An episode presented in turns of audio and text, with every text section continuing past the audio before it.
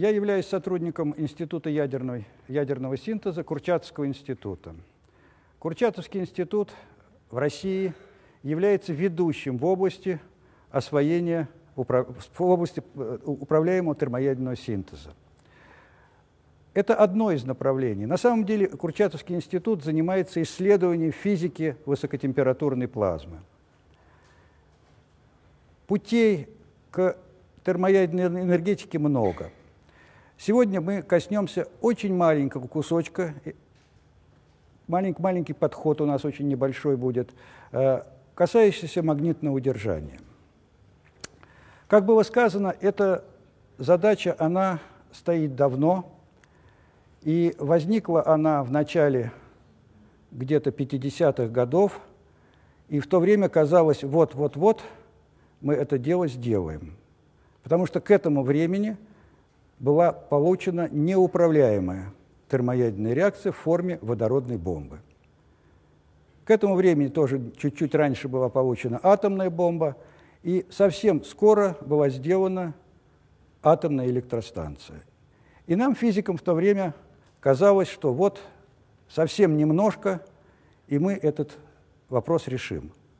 Но задача оказалась куда более сложная. Нам пришлось решить очень-очень много разных физических задач. Ну, одна из них, например, сводится приблизительно к следующему. Это очень грубая такая вот модель но физики, которые здесь меня присутствуют, меня, в общем... Модель заключается в следующем. Представьте, что у вас есть стакан с водой. И вот на поверхность воды нужно налить ртуть. В принципе, математически можно подобрать такое решение, оно единственное, когда ртуть будет сверху, а вода будет снизу но оказалось чуть-чуть достаточно. Но, но на самом деле вы в жизни такого никогда не видели. Вы всегда видите ртуть внизу, вода сверху. Ну или керосин сверху, вода снизу. Но математически есть решение, когда такое состояние можно получить. Но достаточно чуть-чуть искривиться поверхности раздела, и система оборачивается. Вот приблизительно задача в первом варианте, в котором мы ее начали решать, через некое время мы поняли, что задача сводится к такому физическому явлению. Потом возникли другие, другие, третьи, четвертые, пятые. В конце концов прошел большой срок. Прошло полвека, больше даже, 60 лет. И за 60 лет, конечно, мы продвинулись фантастически сильно. И сейчас мы готовы строить не электростанцию, мы готовы сейчас строить опытный, экспериментальный, исследовательский реактор. Мы, как физики, я не зря сказал коллеги, вы, наверное, пытаетесь, будете пытаться поступать в физические вузы. Мы, как физики, практически во многом решили эту проблему. Остались инженерные проблемы. И сегодня я расскажу вам, ну, немножко, за час трудно рассказать что-либо путное. Я немного расскажу о истории, расскажу о технике, о физике, о том, что, что надо делать, чего не надо делать. Ну, давайте перейдем к лекции. Итак, что мы хотим сделать? Мы хотим получить фактически кусочек Солнца у нас на Земле. Вот здесь снимок Солнца, здесь вы видите протуберанцы. Вот если взглянуть на нашу маленькую плазму, она ведет приблизительно себя так же. Вот видите, вот магнитное поле как заворачивает вещество, которое называется плазмой. В чем идея вот такого вот э, термоядерного реактора? Есть две реакции.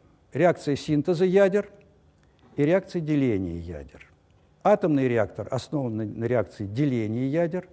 Когда есть, два, когда есть ядро, оно рассыпается на два осколка, и суммарная масса осколков – меньше, чем исходная масса. Вы знаете, что энергия есть mc квадрат. Вот как раз вот эта дельта, равная mc квадрат, и дает энергию в реакторе деления. На Солнце идет другой процесс, процесс синтеза ядер. В принципе, вы знаете, наверное, у вас были лекции здесь предыдущие, вы знаете, что когда рождалась Вселенная наша – был только водород.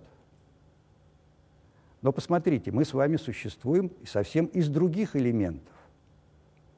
Все эти элементы, которые вокруг нас, они могли получиться только внутри звезд. То есть на самом деле все, что мы видим, вот эти вот вокруг нас вещество, оно, по-видимому, много раз было в разных звездах. И в конце концов оказалось, вот мы построены из него. Вот энергию синтеза, вот пытаемся мы эту энергию освоить. Впервые это было сделано неуправляемым образом в водородной бомбе. Термоядный синтез – это вот что такое. Слово термоядный я сейчас вам объясню, что означает. У вас имеется два атома, например, водорода. Ну, на самом деле мы используем изотопы водорода, но это не принципиально. И если два ядра легкого, легких атомов свести на достаточно близкое расстояние, вы знаете, что есть кулоновское отталкивание, проходили, два, два, две одинаковые заряженные частицы, она, они отталкиваются. Вы не можете взять одно ядро рукой, второе другой рукой и свести их вместе. Вы можете поступить только так. Вы их можете, как в пушке, направить друг на друга для того, чтобы преодолеть кулоновское расталкивание. То есть вам нужна энергия, равная такой, чтобы вам преодолеть кулоновское расталкивание. После этого, когда они подошли близко друг к другу, представьте, что две пули стрельнули друг в друга. Ну, это приблизительно так, да. Вот. После этого начинается реакция слияния ядер. В результате получается ядро гелия, например, одно, одна из реакций. Масса будет меньше, чем суммарная масса первого и второго атома, первого и второго ядра. И вот эта дельта, дельта – и будет использована по МЦ квадрат для того, чтобы ее как-то вот утилизировать в наших, в нашей обычной жизни. Для чего все это надо? Вот здесь интересный совершенно, вот я увидел недавно вот этот рисуночек и хочу вам его показать. Здесь Игнатий Лукашевич, тот самый человек, который изобрел разделение нефти. Это было в 1869 году, почти 120 лет назад. Посмотрите, цена.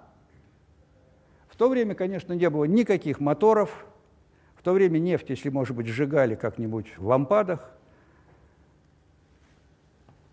И цена была 80 долларов за баррель. Баррель – это бочка.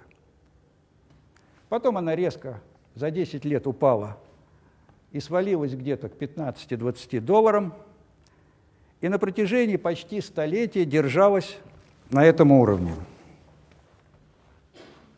Вот это всплеск, война, первая война в Персидском заливе за нефть. Вот этот спад, видите, это то, что организовали американцы для того, чтобы Советский Союз развалить. Они резко договорились с Саудовской Аравией снизить цены, и Советский Союз на этом деле рухнул.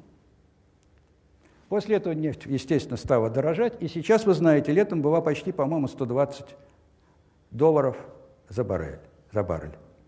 Сейчас она пошла вниз, но вот это то, чего двигает сейчас энергетические вот исследования. Дело заключается в том, что нефти, в принципе, тех ресурсов, которые есть сейчас, может быть, еще есть те, которые не исследованы, но те, которые есть, при том темпе развития потребления хватит где-то лет на 70. После этого все. Не будет автомобилей. Если взять все э, вот оценки, которые дают ядерного топлива, оценки по ядерному топливу, то, в принципе, урана хватит еще где-то лет на 300. После этого опять каменный век. Угля, может, хватит тоже, если весь уголь использовать, те ресурсы, которые есть, тоже где-то лет на 400. То есть через несколько столетий человечество должно вернуться в каменный век. Других ресурсов нет. Это вот то, что заставляет сейчас человечество объединяться и искать новые энергетические ресурсы. И они есть.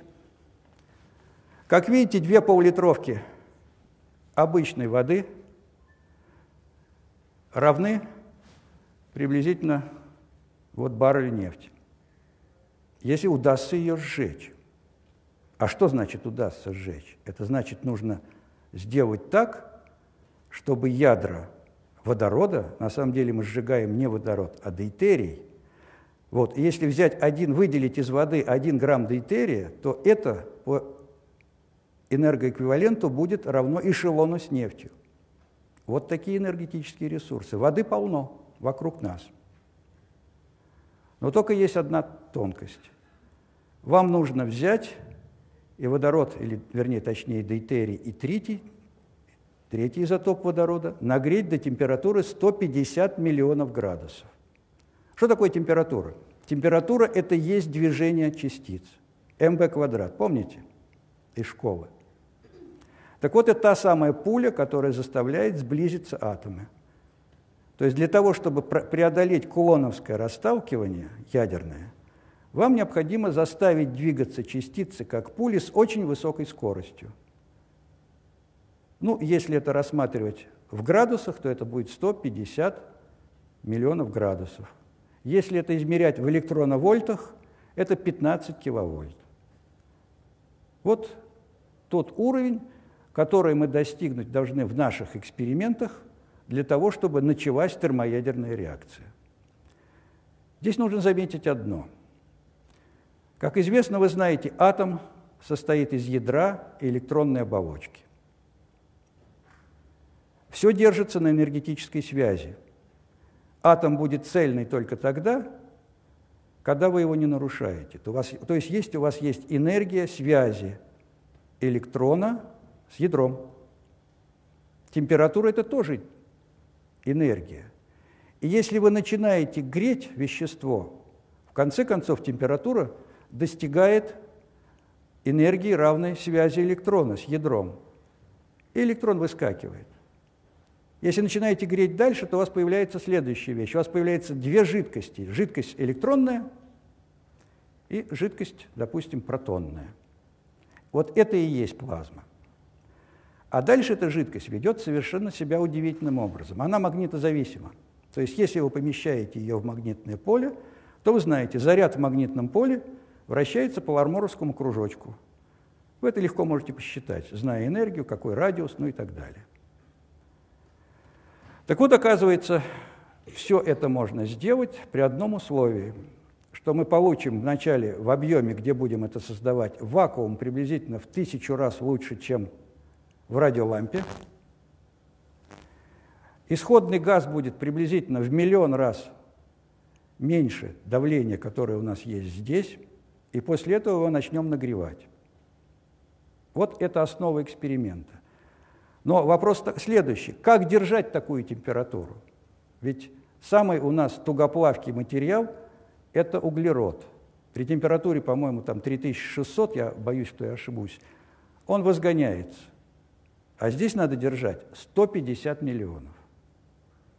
Делается это следующим образом. Создается специальный термос.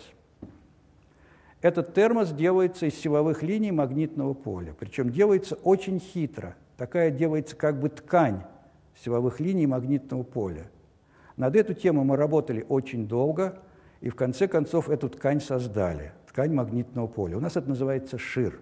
Я прошу прощения, иногда буду ругаться нехорошими словами. Но это профессиональные слова, которые мы используем.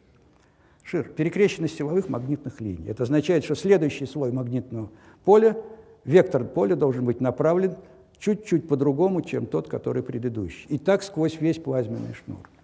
Идея здесь такая.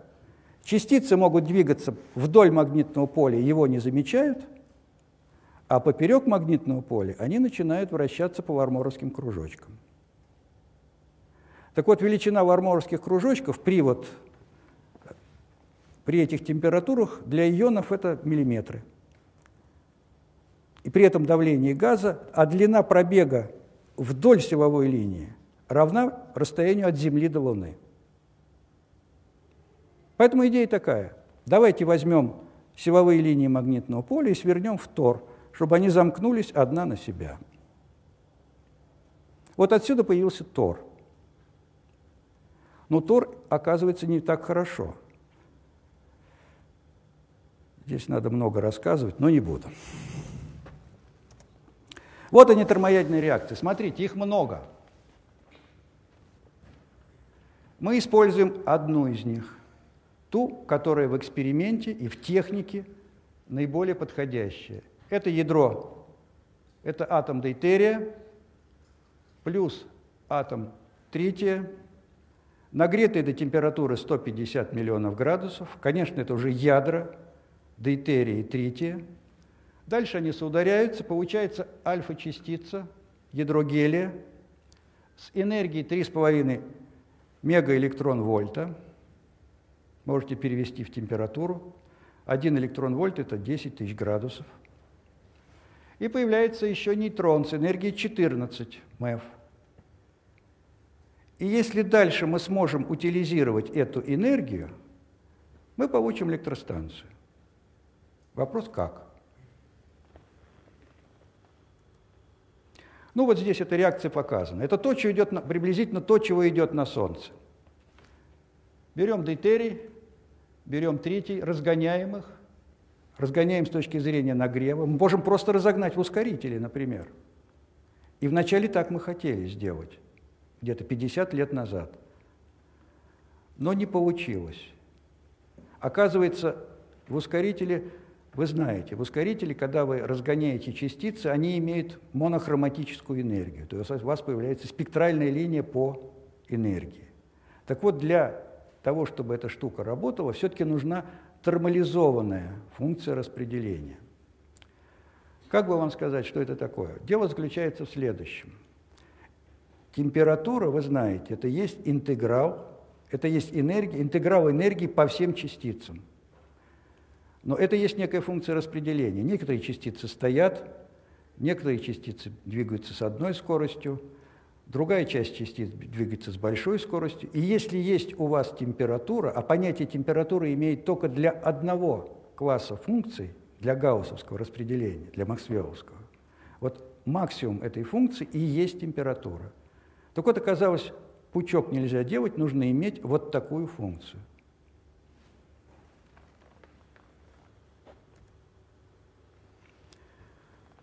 Ну, почему мы говорим сейчас, вот о, помимо всего, чего я сказал, об термоядерной энергетике? Вот слово термо, понятно, откуда взялось слово температура. И ядерное тоже. Ядра при высокой температуре, так можно перевести. Ну, первое. Вы знаете все о Чернобыле.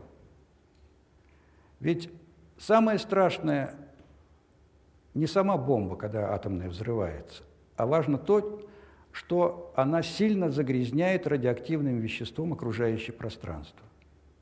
Например, самая опасная вещь с точки зрения террора может быть, ну, например, в Москве, это взять какую-нибудь литровую банку с радиоактивной грязью, ее обычно рвануть.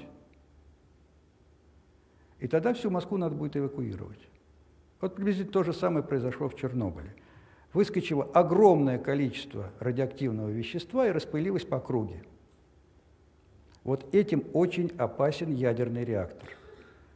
То есть есть режимы, когда может возникнуть такая ситуация.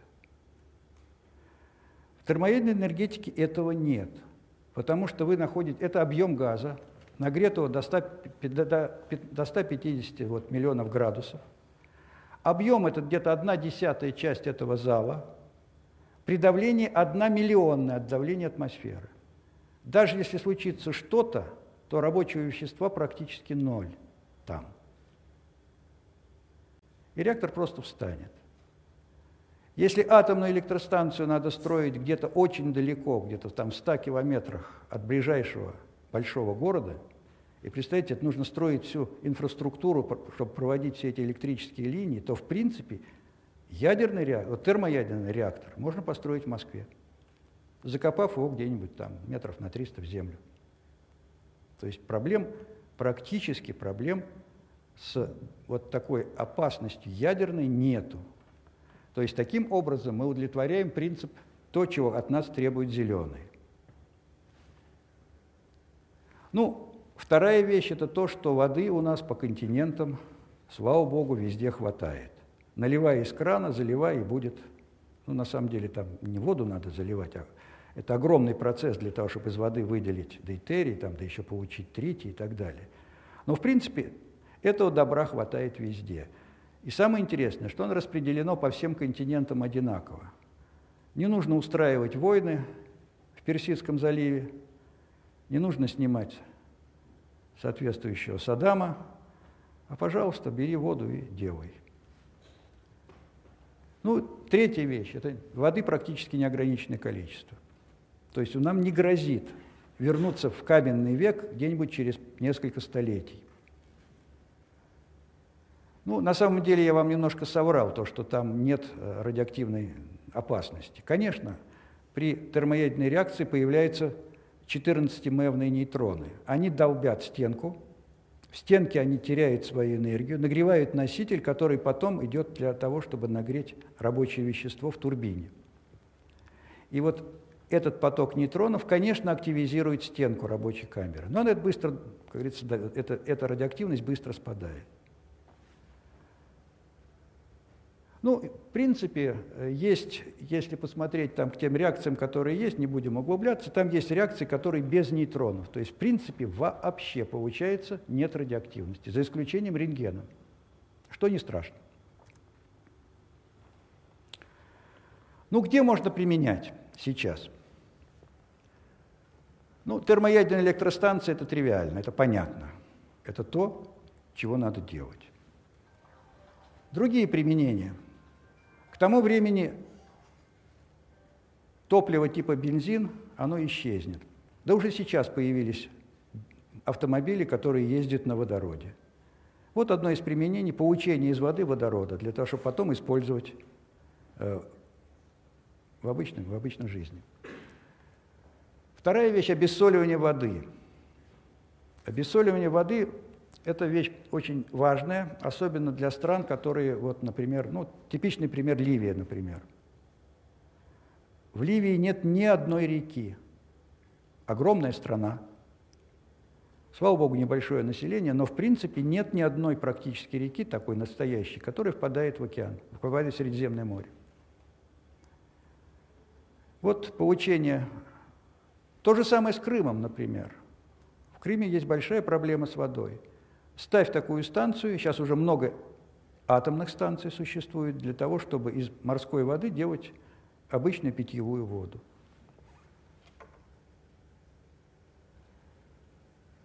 Ну, гибридные реакторы. Слово «гибридный».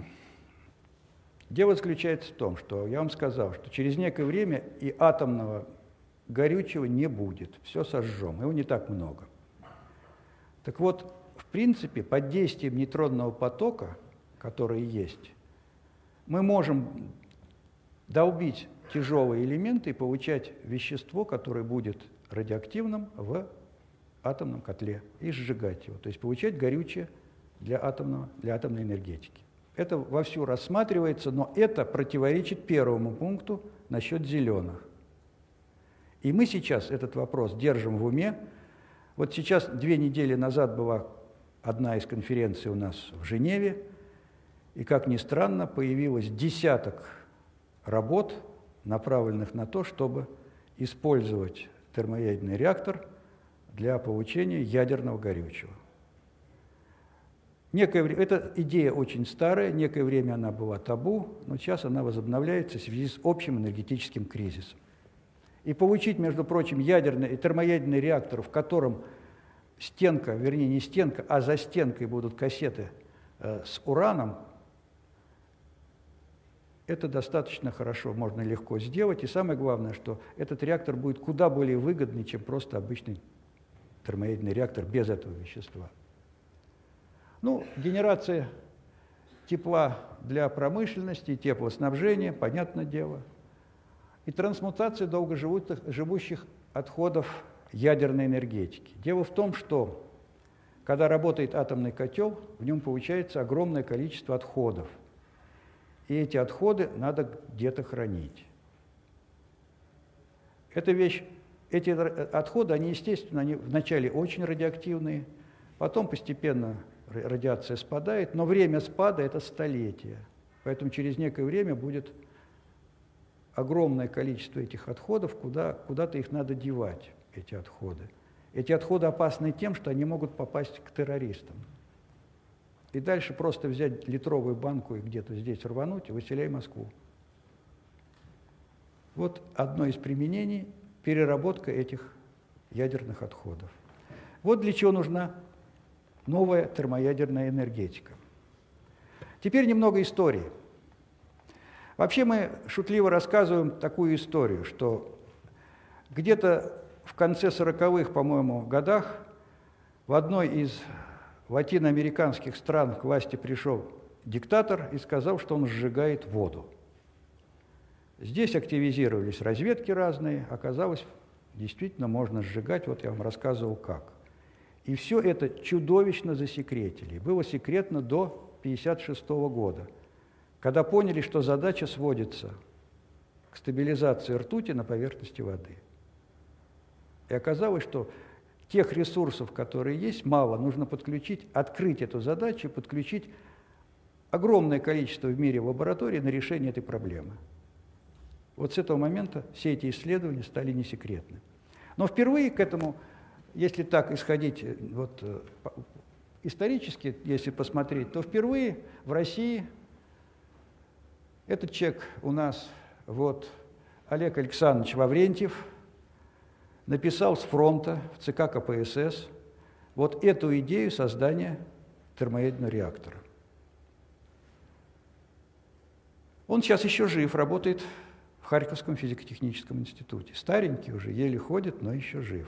Идея его была такая. Как нагреть? Нагреть можно по-разному. Можно нагреть, например, тем же способом, как мы греем чайник. Это называется джоулев нагрев. Можем по-другому нагреть, по третьему, по четвертому. Мы коснемся там эти способы. Он предложил разгонять частицы и термализовать их с помощью электрического поля, как в обычном ускорителе. Получилась такая сферическая ловушка – но она так и не пошла, она не заработала. Но идея пошла. Через год два наших академика Сахаров и там предложили Тор с магнитным полем. Вот та самая идея, которая легла в основу так называемого токамака. Слово токамак расшифровывается так. Тороидальная камера в магнитном поле – на конце должно было бы быть МГ, только МАГ. Но в то время эти исследования были секретные, и почему-то соответствующие ребята, которые занимались секретностью, они нам сказали, вы, пожалуйста, измените последнюю букву, чтобы, мы не могли, чтобы другие не могли понять, чем вы занимаетесь. Так появилось слово «токамак» – тороидальная камера в магнитном поле. Придумав эту, это название – вот наши академики, которые занимались этой проблемой. Возглавил эту проблему в 50-х годах Лев Андреевич Арцемович. Экспериментально всю программу. Теоретическую часть возглавил Михаил Александрович Леонтович. Два наших академика великих, которые сделали практически основу для термоядерного синтеза. Этими работами сейчас пользуется весь мир – После смерти Арцемовича Борис Борисович Кадамцев возглавил это направление. Параллельно другой тип ловушек называется пробкатроны. Это было направление, оно и развивалось здесь, в физико-техническом институте, в ФИАНе здесь. А в основном оно развив... и сейчас развивается, развивается в основном, оно в Курчатовском развивалось, это направление. Сейчас оно развивается, продолжает развиваться в Новосибирске, в Новосибирском институте там. Ну и вот тот самый Игорь Николаевич Головин, который придумал слово «токамак». В то время Игорь Николаевич Головин был, был главным, инженер, главным инженером при Курчатове, когда они делали бомбу. Ну, естественно, этим вопросом занимался Курчатов. Он систематически появлялся в лаборатории и устраивал большие, как говорят старики, разгоны. Ну вот, если посмотреть руководство программой, то до 73-го Лев Андреевич Арцемович пока не умер. После этого Евгений Павлович Пелехов до сих пор возглавляет это направление. Здесь показано показаны основные институты, которые занимаются этой проблемой. Дело в том, что этой проблемой практически занимаются все университеты. Дело в том, что эти установки, маленькие установки для физики плазмы, они очень хороши, для термоядерного реактора абсолютно негодны, но для того, чтобы учить студентов, они чертовски хороши. Дело заключается в том, что они, чтобы вот в них сосредоточено первое – первоклассная энергетика. Второе – первоклассная вакуумная техника. Ну, вся физика – это понятно, полностью вся физика. Вся электроника, вся вычислительная техника – это колоссальный комплекс, который позволяет, позволяет практически по всем специальностям учить студентов.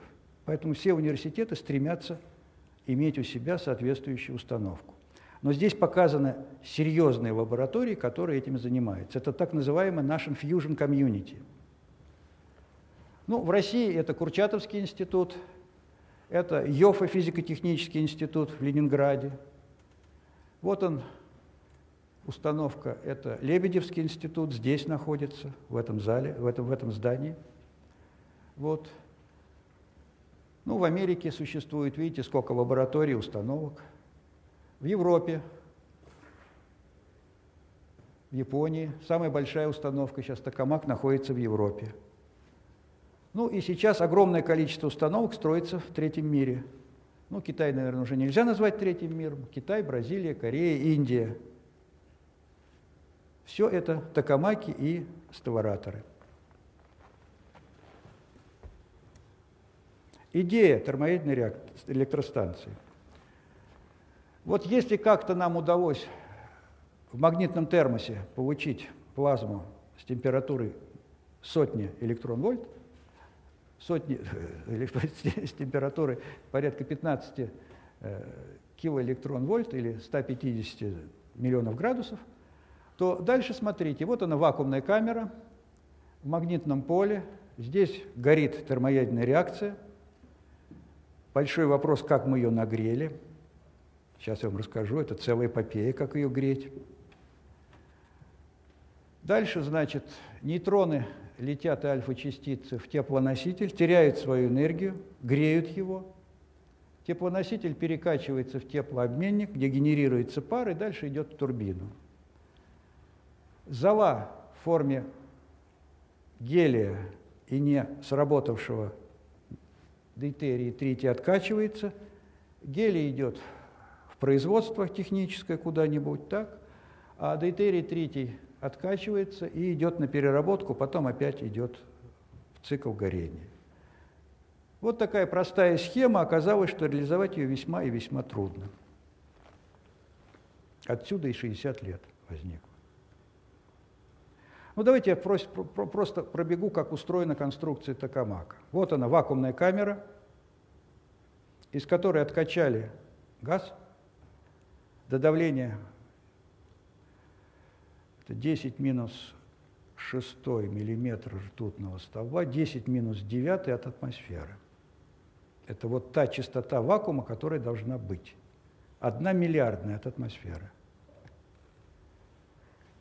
После этого внутрь, на, на нее одели катушки тороидального магнитного поля, которые создают вот то самое поле, которое создает основное поле, которое создает магнитную ловушку. А дальше возник вопрос, а как греть-то все это? И поначалу решили очень просто. Давайте попробуем метод утюга. Как известно, в утюге пускаете ток, и все греется. И так и сделали. Центр поместили индуктор, это катушка.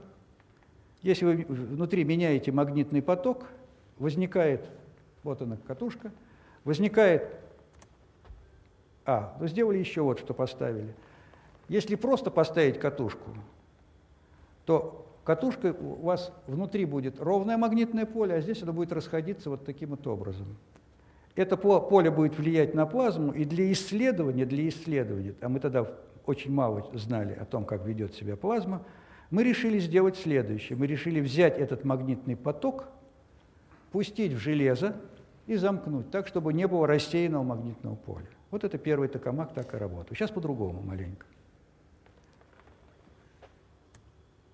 И вот когда вы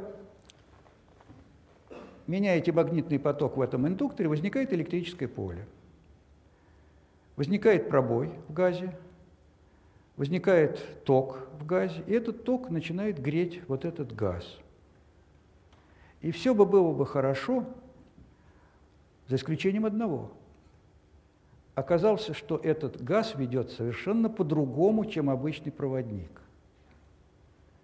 Вы знаете, что если вы греете обычный проводник, его сопротивление растет.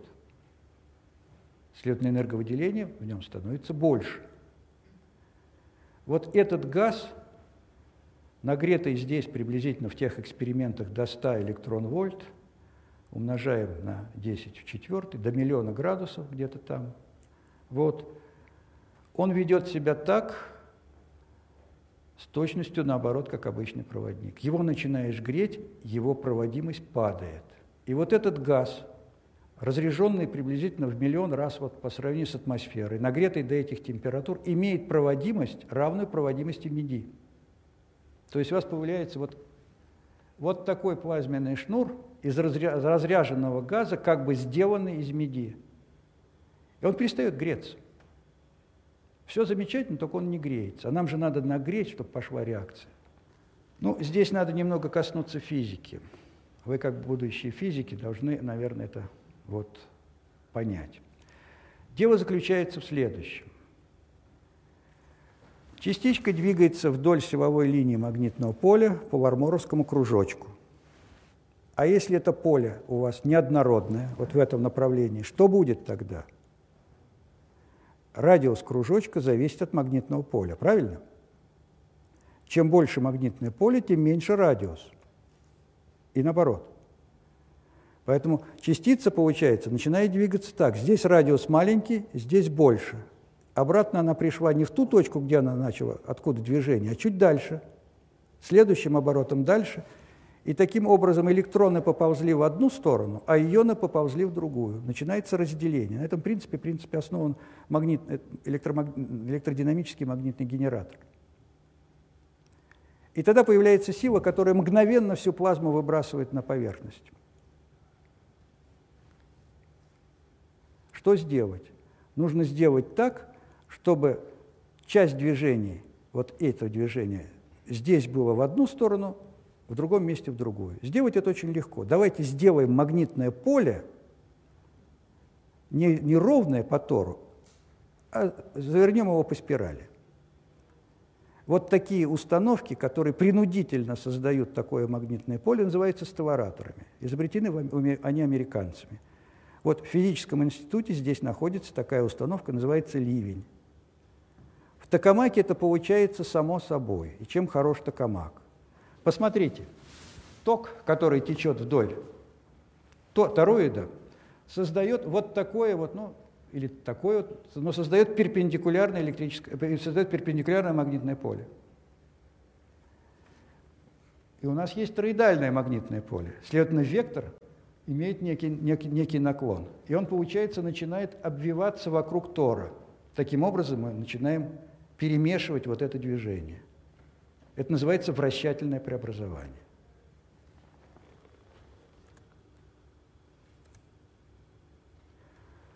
А дальше возникает следующая проблема.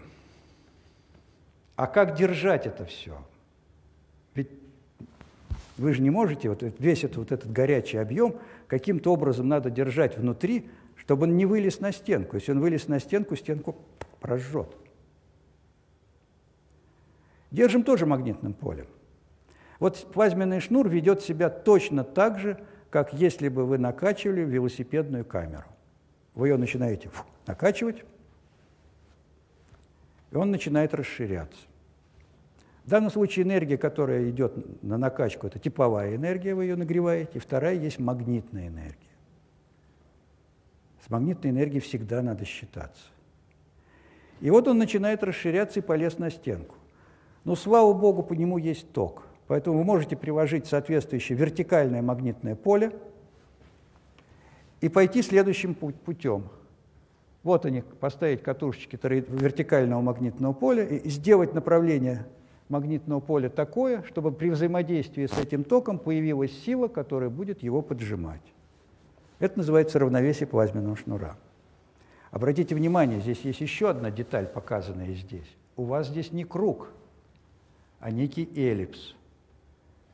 Вот этот эллипс, оказывается, нужен для того, чтобы сделать плазменный шнур устойчивым. Это самое, тот самый элемент, который позволяет, позволяет ртуть держать на поверхности воды. Мы об этом коснемся ниже.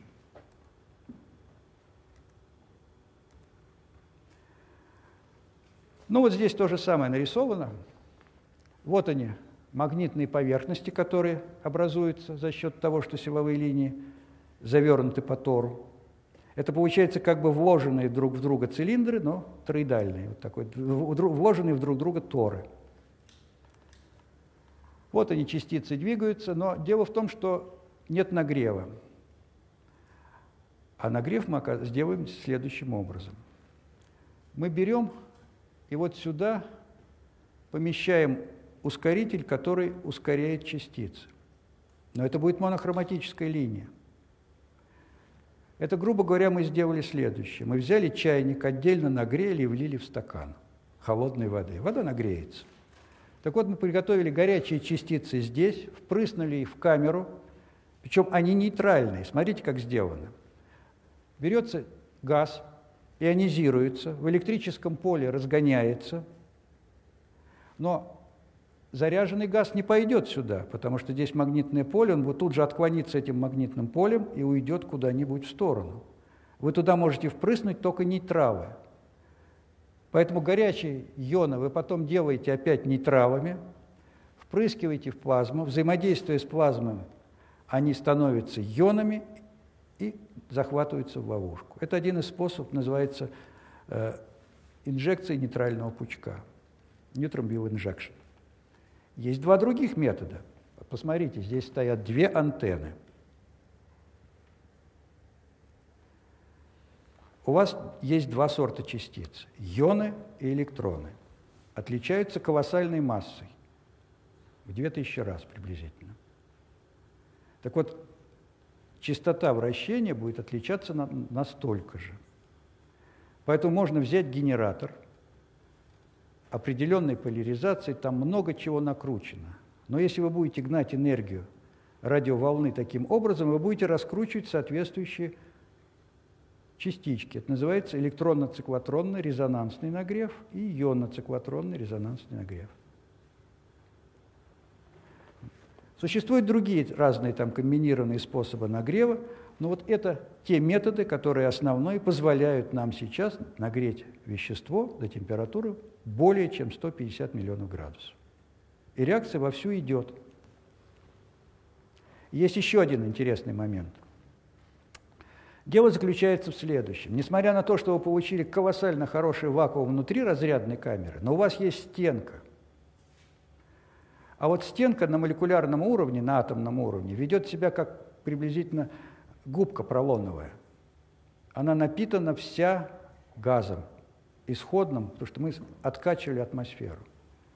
А как известно, атмосфера состоит из водорода, и состоит из кислорода, азота, ну и других примесей там. Так вот, кислорода очень много в этой губке, которая сидит на поверхности. И прежде чем начать вот этот эксперимент – приходится специально готовить вакуумную камеру. То есть нужно выгнать все лишнее оттуда. Эта процедура иногда занимает неделю. Но несмотря на это, когда вы начали разряд, то есть такая, такая вещь. Вот вы знаете, почему светится лампочка накаливания. По той причине, что там электрончики двигаются неравномерно. Но там температура всего-навсего 600 градусов. Чем вы больше нагреваете, Солнце светит именно по этой же причине, что двигаются электрончики неравномерно. Чем выше температура, тем более становится излучение, с красного переходит в синий, а потом переходит в рентгеновскую область. Токамак в рентгеновской области светит фантастически просто. И вся эта энергия рентгена вываливается на стенку. И если там есть вот эти примеси, они начинают выходить в плазму.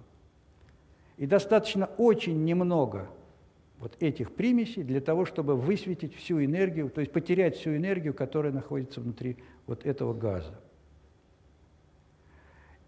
И для того, чтобы это дело вот сделать так, чтобы это все было нормально, э, специальным образом устроена магнитная конфигурация. Посмотрите, вот они вложенные торы внутри.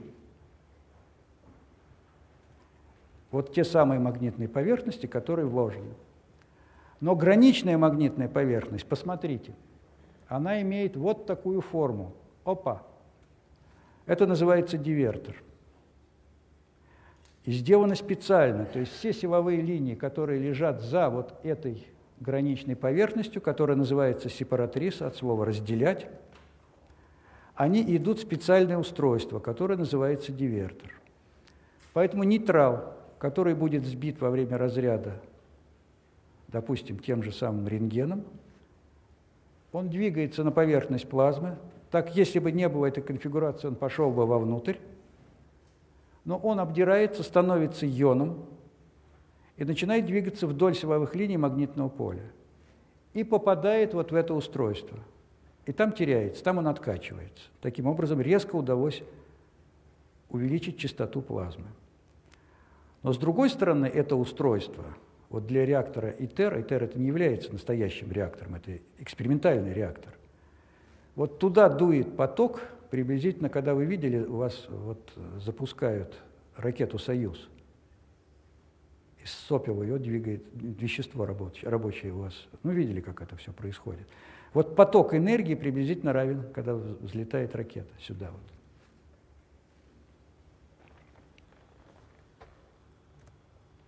Ну вот смотрите, как формируется специальная конфигурация плазменного шнура. Так как это токи, Поэтому можно сделать... Синий и красный – это разная полярность токов. Вот это все обмотки.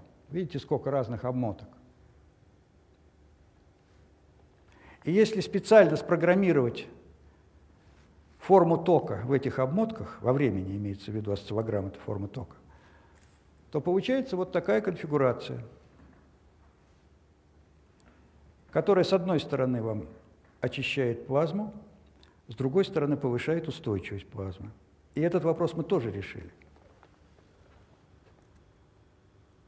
Вот европейский токамак,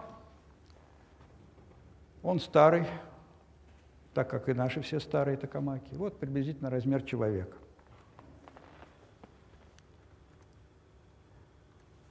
Это наша установка. Это установка Т-10.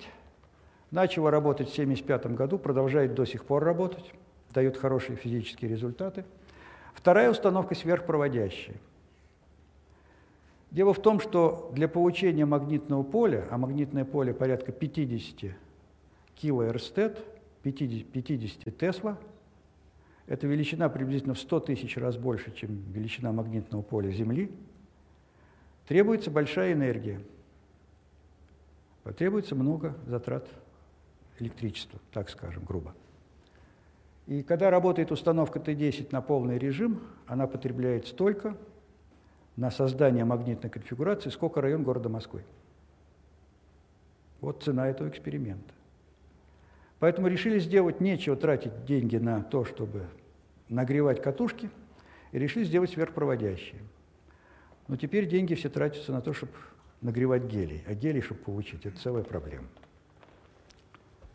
Вторая установка сейчас заморожена, она, нет денег, она не работает. Это диагностический комплекс. Дело заключается в следующем. Как померить? Как померить состояние такого вещества? Ведь туда ничего не сунешь, все сгорит тут же. Поэтому используются стандартные методы, разные – один из них я вам расскажу. Хочу только сказать следующее. Посмотрите, сколько здесь разных каналов, сколько разных диагностик. Каждая диагностика сама по себе иногда имеет до сотни каналов. Общий объем регистрации по канально достигает тысяч. В установке ИТР это будет миллион. Объем информации, который мы снимаем за импульс сейчас, это гигабайты. Мы коснемся потом этого. Но дело заключается в том, а зачем так много всяких этих самых? Дело заключается в том, что мы не... Допустим, что такое измерение температуры? Если мы хотим измерить температуру, значит, мы должны измерить функцию распределения.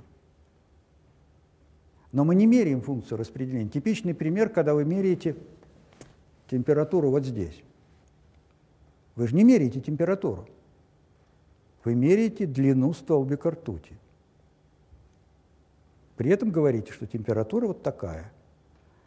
Но здесь-то хорошо, вы можете все, как говорится, потрогать, а там ничего не потрогаешь. То есть сделал калибровки и будь уверен, что ты меряешь правильно. Поэтому многие каналы, они просто друг друга дублируют, потому что одна диагностика работает в этом интервале, другая в другом, третья в третьем. Они пересекаются на калибровках друг с другом.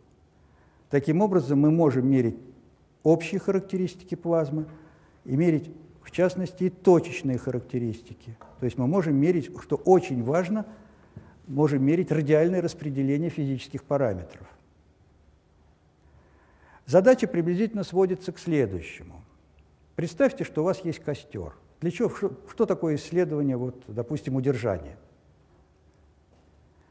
Все вы видели и много раз жгли костер. Ведь в костре горят не дрова, в костре горит газ. Вы это прекрасно видите, эти самые вот языки пламени. Но как все это происходит? Газ греет дрова, дрова испаряются, и опять пошел гореть газ. Часть энергии уходит на нагрев атмосферы, часть энергии уходит на нагрев дров. Если возьмете два полена, вот так разнесете, костер перестает гореть. Вот это называется энергобаланс. И для любого реактора очень важен энергобаланс. Куда теряется энергия и по каким каналам. И если есть дырка, то как ее заткнуть? Вот для этого нужно такое огромное количество этих диагностик.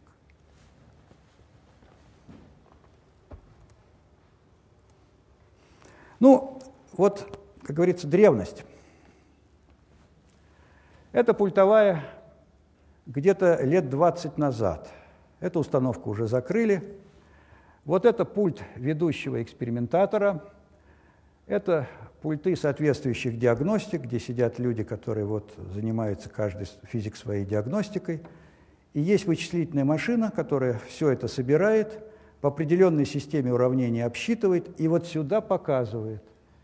Показывает и энергобаланс, и о том, какая устойчивость, и все остальное. Физики после импульса где-то минуты через пять, через три информация успевает вывалиться на тех машинах, которые раньше были. И мы подходили сюда и, как говорится, друг друга брали за грудки, что делать в следующем импульсе. Сейчас стало, с одной стороны, лучше, с другой стороны, хуже. Цена канала измерительного стала много меньше, количество каналов возросло чудовищно много – информации стало, стало столь много, что мы ее просто не в состоянии все обработать. Но и с другой стороны уже и в пультовой. Смотрите, видите, здесь немножко народу показано. А вообще говоря, сейчас в пультовой уже никого нет почти. Сидят только ведущие экспериментаторы, а все остальные сидят по, по офисам. Появился интернет. И уже не надо сидеть в пультовой. Вот я утром прихожу на работу – где-то часов пять появляются американские установки, я включаю компьютер, и передо мной тот, те, тот эксперимент, который идет на том конце земного шара, я его получаю у себя на компьютере. Я могу тут же набрать номер, даже не надо набирать номеры, соответствующие программы есть, типа Skype, а Skype мы не используем. Вот. И тут же переговорить с человеком, который ведет эксперимент. Обсудить это дело. Вот практически пустая, видите, пультовая. Ну так вот, тороидальное поле с одной стороны хорошо, а с другой стороны приводит к тому, что магнитные поверхности начинают расслаиваться. Появляется вот такой винт. И дальше эта плазма при некоторых условиях просто взрывается и уходит на стенку. А уход на стенку вы можете представить, что это такое для реактора. Магнитное поле в реакторе 50 Тесла, ток равен 15 мегаампер. Если так он течет вдоль магнитного поля, и вы знаете, что соответствующий, когда ток течет вдоль магнитного поля, у вас нет компонент, текущих поперек, значит, нет силы, которая там вызывает соответствующее движение, то здесь этот ток перекидывается на стенку и течет поперек магнитного поля. Вы можете представить 15 мегаампер на 50 Тесла. Возникают такие чудовищные силы, что разрывает все, чего хочешь. Поэтому в реакторе допустить вот такого режима никак нельзя. И смотрите, что делают. Вот появляется такой винт. Он вращается вокруг вас. Вращается за счет того, что и появляется так называемая синусоидальная составляющая. А делают что?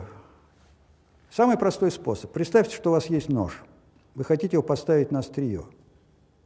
Для того, чтобы его держать в этом положении, нужно сделать систему обратных связей. Чуть-чуть отклонился, его должны толкнуть сюда. Отклонился в эту сторону, давайте толкнем сюда.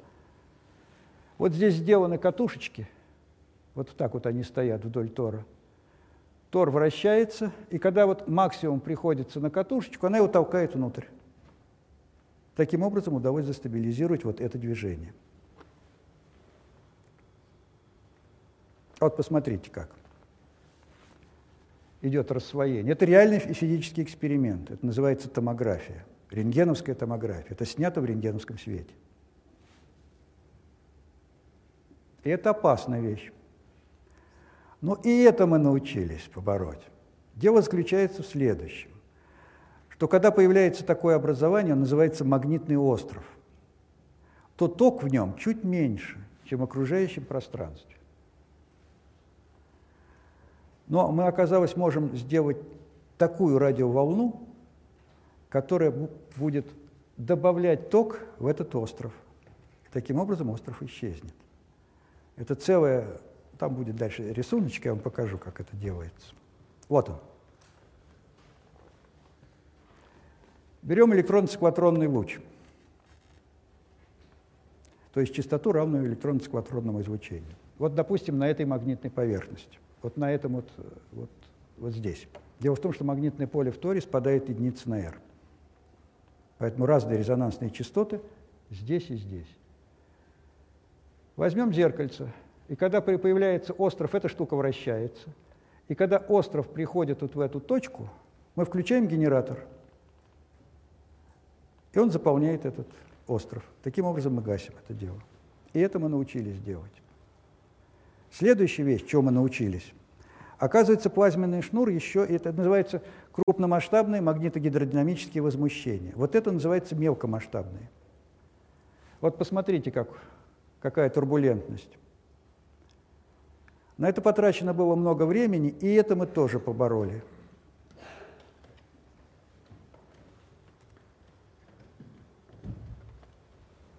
Это вот граница плазменного шнура. Смотрите, как она. Почти как атмосфера на Земле ведет себя. Это расчет на самом деле. Расчет, основанный на физических измерениях. Конечно, это, в этом есть много лукавства здесь, как в любых компьютерных играх. Но она ведет себя приблизительно вот так. С этим мы еще до конца не разобрались. Сейчас как раз идут основные исследования по этому вопросу. Здесь много интересной физики, барьерной так называемой физики, ну и остального. И вот что мы имеем за эти 50 лет. Термоядерная мощность 10 минус 11 ватта в 70 году. То есть мы считали отдельные нейтроны. К 2000 году это 15 мегаватт. Обратите внимание, после 2000 года приблизительно все остановилось. Мы не стали работать. То есть мы получили, знаем, как это делать, и много других физических задач, которые нужно исследовать. А работа с третьим, а третье радиоактивное вещество, требует очень определенных ограничений. Нам это не нужно как физикам. Мы получили 15 мегаватт, сказали, что это нам достаточно. Следующий этап – это будет ИТЕР, где мощность будет 500 мегаватт.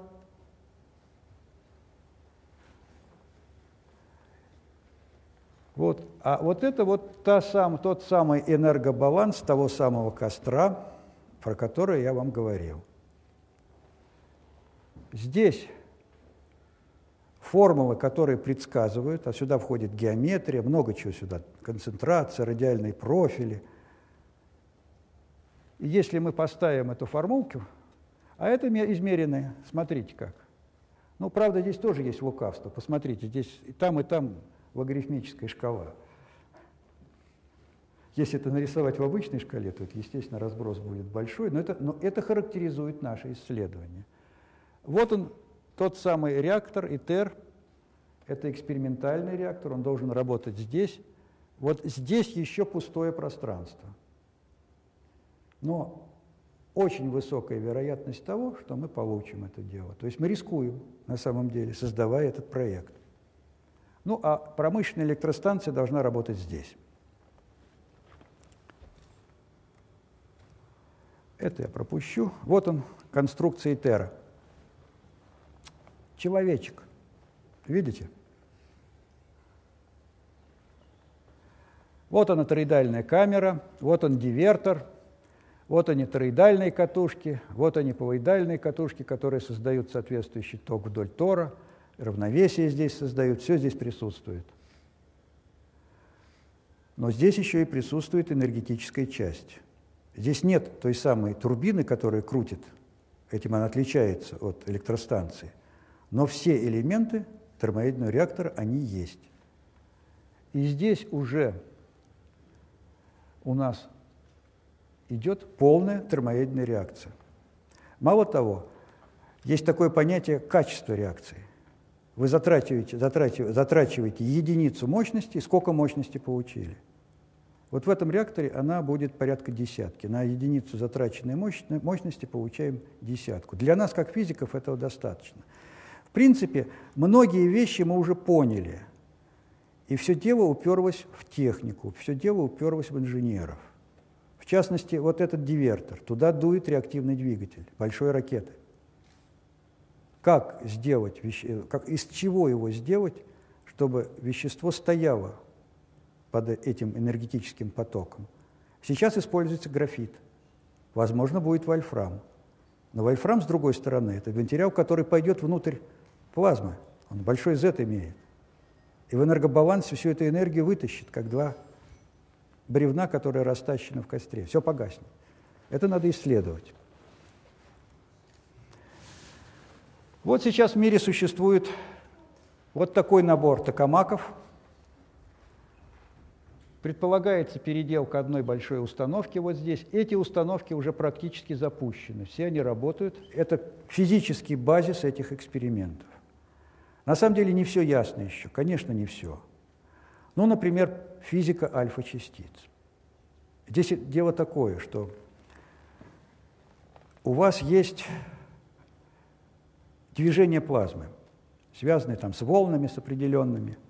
И вот если частица двигается со скоростью, равно близкой так называемой альфеновской скорости, я вам не буду рассказывать, что это такое, то она захватывается в потенциальную ямку.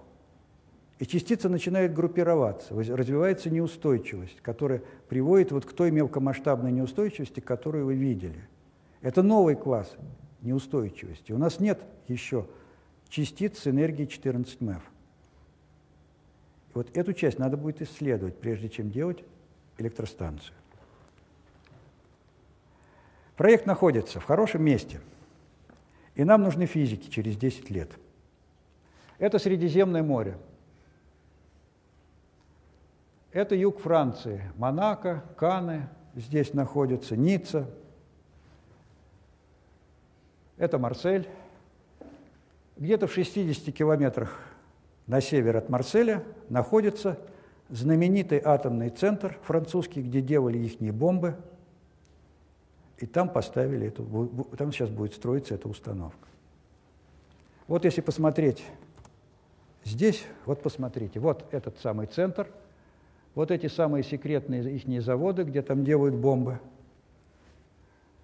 Вот здесь находится токамак сверхпроводящий Тор-Супра, один из больших. И вот здесь будет пристроена часть уже за забором, где будет построена установка ИТР. Ну, если сравнивать Кадараш, вы знаете, что аналогичный центр есть у нас. Называется Арзамас-16, либо Саров. Открытое название. Раньше запрещено было об этом разговорить. Вот отсюда до сюда это приблизительно 20 километров. Вот они, те самые заводы, по-видимому, я не знаю, где собирают наше оружие. Вот здесь одна взлетно-посадочная полоса, вот здесь другая взлетно-посадочная, сам город Саров, все это за колючей проволокой – это вот площадь нашего атомного центра, а это вот площадь, видите, вот ихнего. Это масштабы решения оборонной задачи. Ну вот компьютерная модель так вписывается в эту долину, этот центр. Это я вам не буду показывать, это я вам тоже, наверное, пропущу, потому что уже устали. Масштаб задачи – Да, надо было сказать еще следующее, прошу прощения, что мы, вот я пропустил. Мы, как физики, созрели для того, чтобы делать реактор. И мы убедили свое, свои правительства, что мы готовы это дело делать. В проект входит семь стран. Это Объединенная Европа, Америка, Россия, Япония, Индия, Китай и Корея. Приблизительно распределение по тому, как мы туда чего вносим, по нашему вкладу туда, каждая страна, за исключением Европы, одну десятую дает, Европа дает четыре десятых. Ну, она большая. Ну, масштаб бедствия. Вся система собрана сейчас в специальном специальной системе проектирования, трехмерное проектирование. Называется система КАТИА. Это проектирование типа, ну, это не совсем АКАД, это не совсем SolidWorks, это не совсем ProInженер, это куда более сложная система.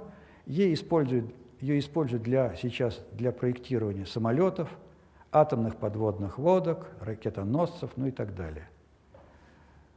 Вот по количеству сборок автомобиль это приблизительно 10 тысяч сборок. Большой самолет – это 1 миллион сборок. Авианосец – это 10 миллионов. Проект ИТЕР имеет приблизительно 10 миллионов. Это вот по инженерной задаче проблема. Ну и количество подсистем, которые надо вместе соединить, они все достаточно сложные, это порядка сотни. Ну, такие подсистемы, как компьютерная система управления, например, вакуумная система – система впрыска топлива, система поддержания вот этих токов в обмотках, ну и так далее. Это системы.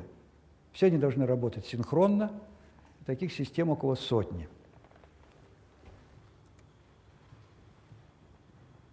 Ну, параметры вы уже видели, так, на всякий случай, просто цифры. Большой радиус тора 6 метров, малый радиус 2 метра, ток 15 мегаампер, вот тот самый, который есть на стенку выскочит – объем 815 квадратных кубических метров. Эта установка, она работает циклически. Сделано это, в принципе, специально, хотя может она работать и постоянно. Скважность 180 секунд. Вот, время горения 400 секунд. После этого останавливается, физики думают, принимают решения, поехали.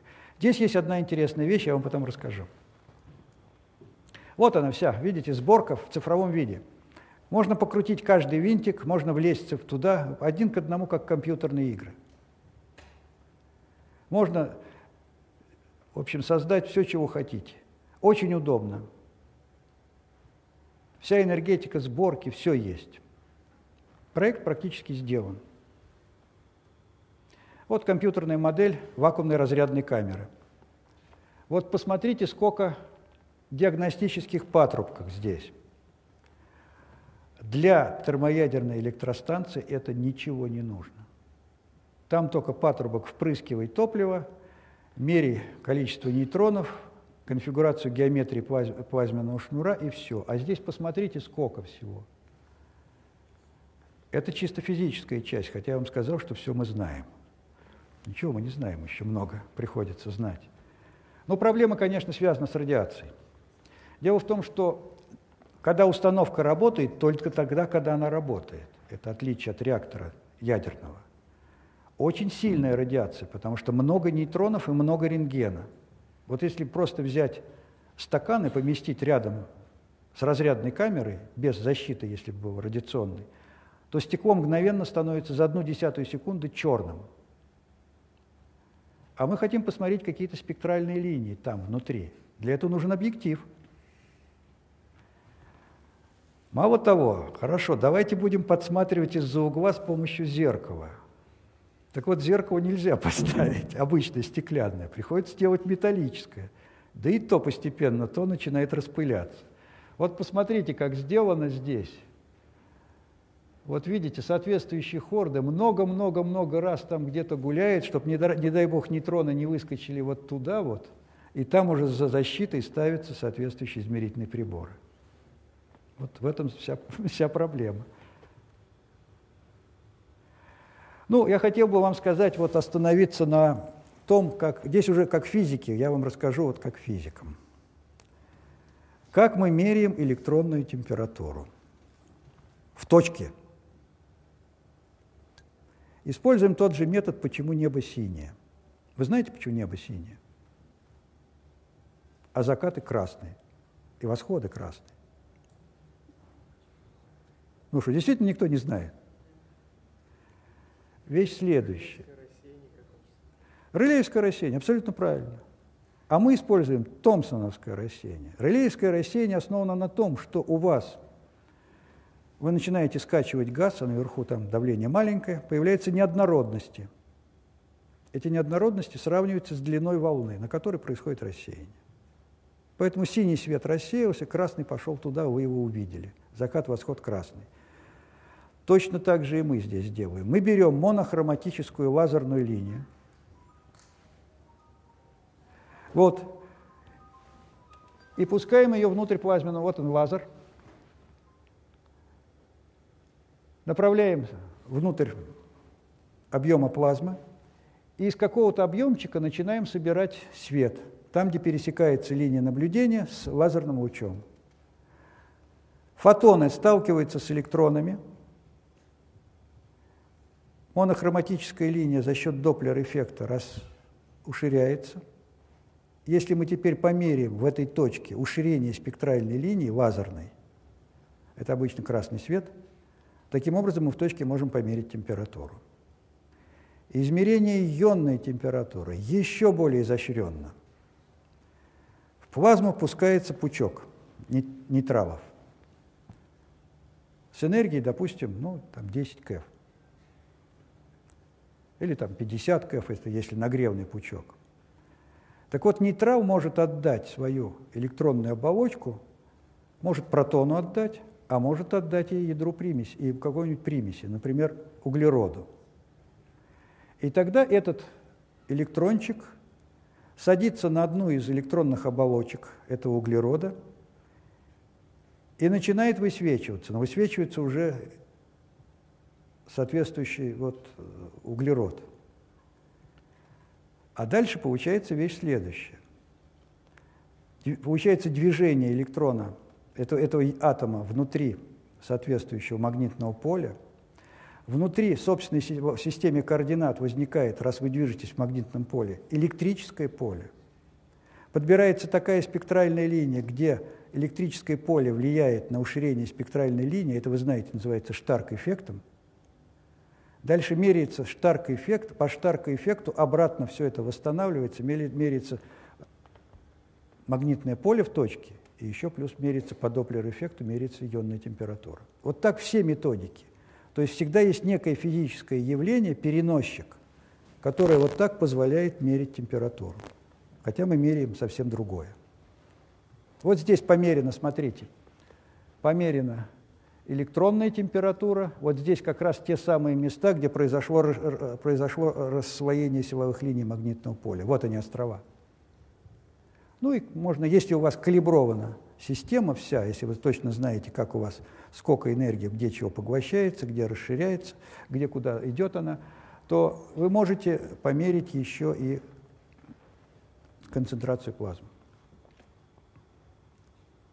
Вот это концептуальный проект промышленно-термоядерного реактора. Здесь уже практически патрубков нету. Вот сейчас в мире рассматривается, видите, сколько? Из них с энергетическим электрическим хвостом практически все. Мощность гигаватт электрическая. То есть это обычная нормальная электростанция.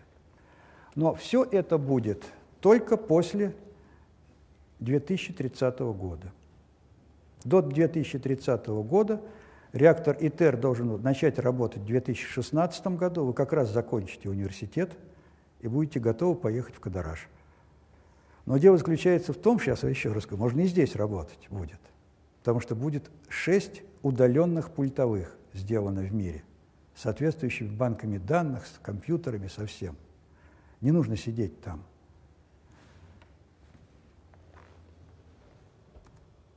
Ну, это так вот нужно токи гонять в обмотках, чтобы получить ту самую магнитную конфигурацию, про которую я вам рассказывал.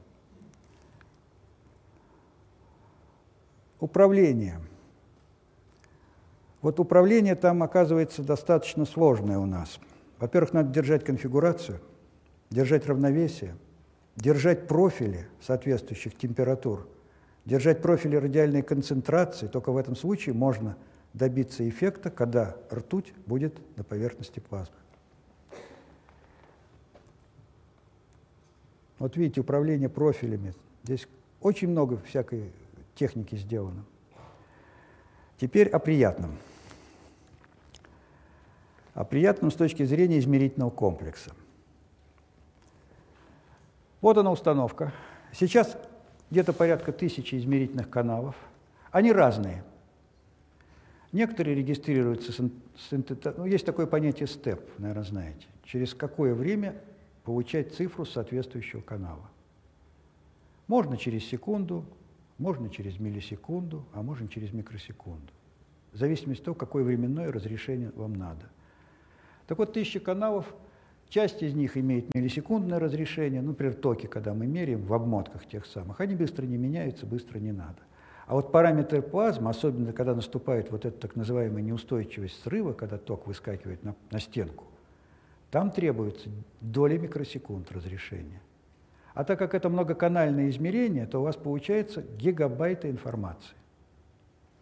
Часть информации, вот я нарисовал диагностический комплекс здесь фотоаппаратом. Часть информации идет так называемый фидбэк в систему обратной связи.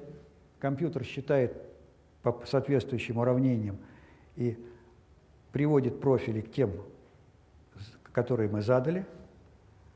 Часть идет в пультовую, часть идет в базу данных. Вообще все идет в базу данных. Но в процессе есть два понятия. Называется онлайн и офлайн. Вы это прекрасно знаете. То, что в процессе измерения, то, что потом. Все идет в базу данных – на установке имеется своя команда, которая все это дело делает. Это как сейчас у нас, так? Есть, есть соответствующие вот, помещения, которые нужны для принятия общих решений, где можно посидеть, обсудить. И часть информации вываливается в интернет. Если, это, если у вас есть соответствующий допуск к этой информации, то вы можете, сидя у себя на рабочем месте, принимать участие в эксперименте, который находится на другом конце земного шара. Вот, по, вот здесь нарисованы звездочками основные наши лаборатории, которые сейчас, между которыми у нас идет об, очень интенсивный обмен. Ну, это вот для ИТЕРа. Для ИТЕРа получается порядка 100 гигов в секунду сбор. Будет сделано 6 удаленных пультовых. В основных физических центрах будут соответствующие вот центры по обработке данных. Это к 2016 году. Но здесь есть одна, один подвох. Подвох заключается в следующем. Что такое 10, 100 гигов? Человек устроен так, вы по себе это знаете. Сколько телефонных номеров вы можете запомнить сразу? ну десяток, максимум. Нормальный эксперимент, тот самый, который у вас сейчас настольный, это где-то порядка тысячи точек. Для того, чтобы их вот понять закономерность, вы так, когда вы смотрите на точки, трудно понять закономерность. Вы строите графики. Все эти тысячи точек можно привести к одной кривой.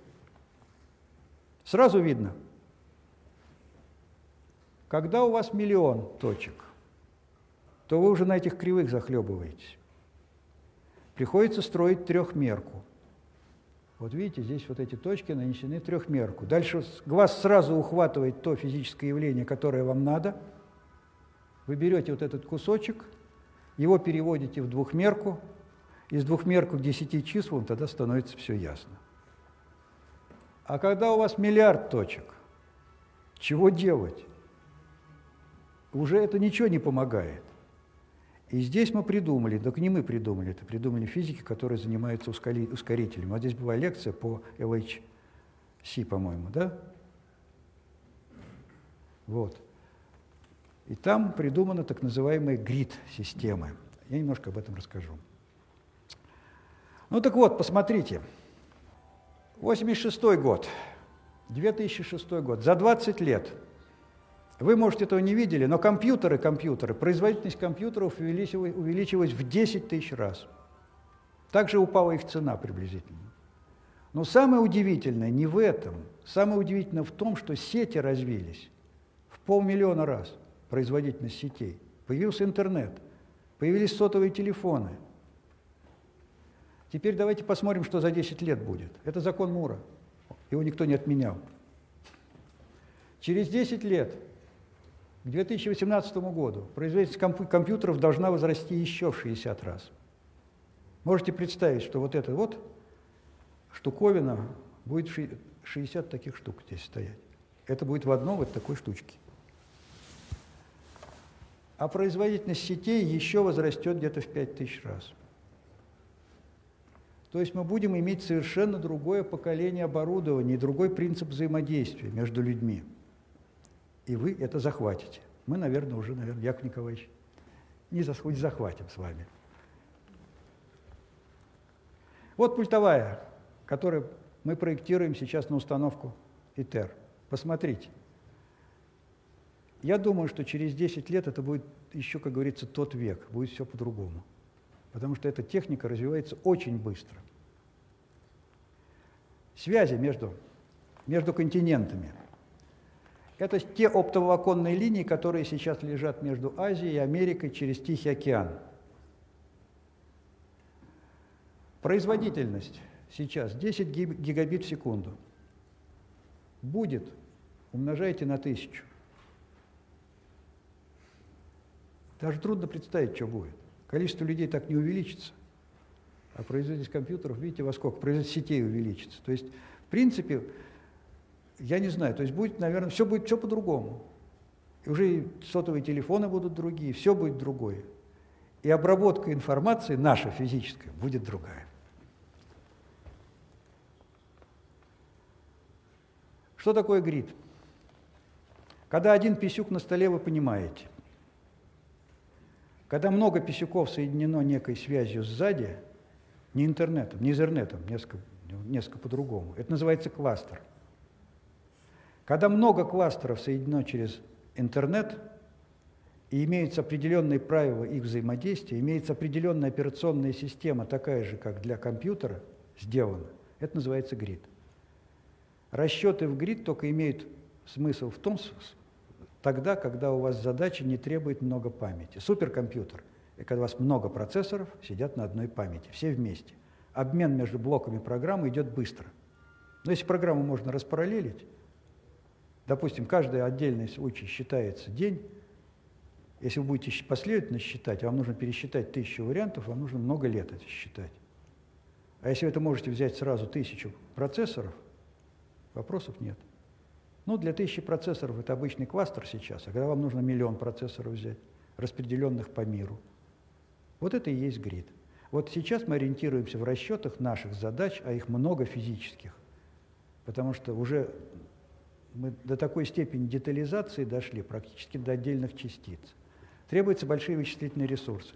Для этого мы решили использовать гридовскую систему, которая тоже была разработана физиками высоких энергий в ЦЕРНе. Ну, в заключение, все, я заканчиваю. Мы, как физики, уверены в том, что реактор будет давать энерговыход с умножением в десятку. Он будет работать. То есть там сомнений в том, что он не будет, не будет. Но, понятное дело, мы не знаем как физику альфа-частиц. Это необходимо исследовать. Мы не знаем много там мелких вещей, которые, в принципе, на общий фон не повлияют, но для нас, как физиков, это очень интересно. То есть там очень хорошая классическая и не классическая физика. Основная проблема сейчас в инженерах. Нужны материалы, которые будут стоять в таких чудовищных условиях. Ну и последний пункт. Если мы это сделаем, а похоже мы это сделаем, то мы получаем неограниченный источник энергии на Земле. То есть мы не вернемся в каменный век. Я вам покажу еще один рисуночек. Вот посмотрите, это ткацкий цех в 1900 году то время электрических моторов еще не было. Видите, приводы стоят вот здесь сверху соответствующие ременные передачи. И это всего-навсего через приблизительно 100 лет после того, как человечество начало осваивать энергетические ресурсы. До этого лошадки были. Посмотрите, то есть здесь появилась паровая машина – и каменный век закончился не по причине того, что кончился камень, а по той причине, что человечество овладело энергией. Но если ничего не будет, через 50, через 500 лет оно опять вернется в каменный век. И если мы с вами этот вопрос решим, я надеюсь, вы замените через некое время нас, то человечество будет продолжать жить. Спасибо за внимание.